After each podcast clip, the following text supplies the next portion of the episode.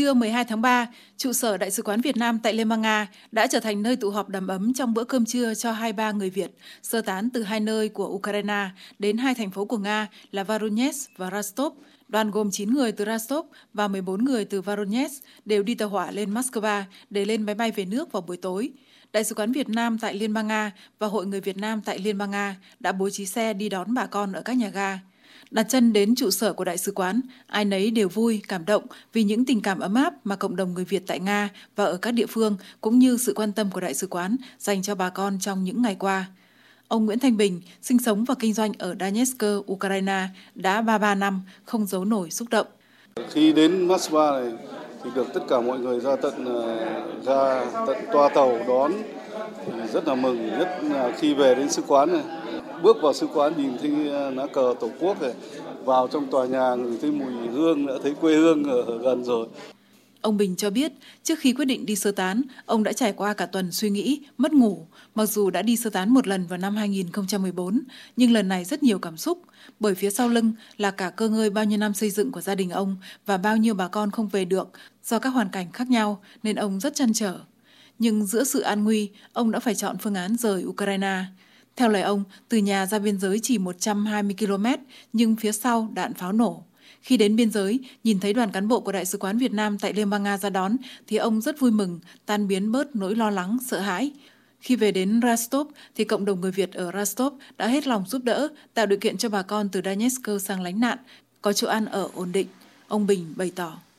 Rất là cảm ơn ờ, nhà nước đã tạo điều kiện cho bà con được trở về quê hương được thứ hai là đại sứ cùng ờ, đoàn công tác sứ quán rồi ờ, bà con cộng đồng đại diện của người Việt ở đây ờ, tạo mọi điều kiện giúp đỡ anh chị em.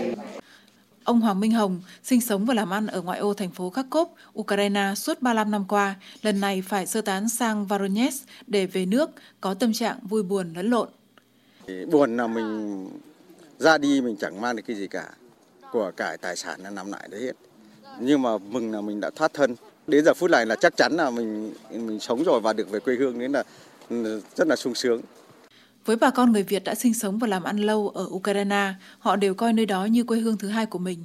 Bà Vũ Thị Minh Nguyệt, người đã ở Ukraine 32 năm, nghẹn ngào và không ngăn được những giọt nước mắt. Lúc uh, lên taxi để đi uh, rời khỏi nơi mình ở thì mình cũng rất là lưu luyến. Mình sống ở đấy năm rồi đấy cũng ờ, như quê hương thứ hai nên cũng rất lưu luyến. không muốn rời xa nơi mình ở. Tất cả gia đình con cái đều đấy cả. Cuộc sống của mình cho nên là mình không muốn rời xa. Thế nhưng mà vì hoàn cảnh đâm ra tất cả mấy chị em đấy trong ốp đành phải bỏ lại tất cả sau lưng để ờ, quay về. Nó an toàn cho cái tính mạng của mình và gia đình Hai vợ chồng bà Nguyệt đã được an toàn, nhưng hai người con hiện vẫn còn kẹt lại ở gần biên giới Ba Lan. Vì thế, tâm trạng của bà vẫn hết sức thấp thỏm, lo âu khi các con chưa được an toàn. Trong nhóm bà con người Việt sơ tán sang Voronezh, còn có một cháu bé hơn 2 tuổi đi cùng bà ngoại, trong khi bố mẹ cháu đi theo hướng khác sang Ba Lan. Chiến sự xảy ra đã ngăn họ ở hai nơi tại Ukraine không thể gặp nhau và cùng về nước. May mắn là họ đều đã được an toàn. Hiện giờ vẫn còn một số người Việt kẹt lại ở các thành phố khác nhau của Ukraine, đối mặt với nguy hiểm của bom đạn, không có điện, nước, thiếu lương thực, thực phẩm, thông tin liên lạc khó khăn. Không thể kể hết những nỗi gian nan vất vả mà bà con người Việt tại Ukraine đã và đang phải trải qua.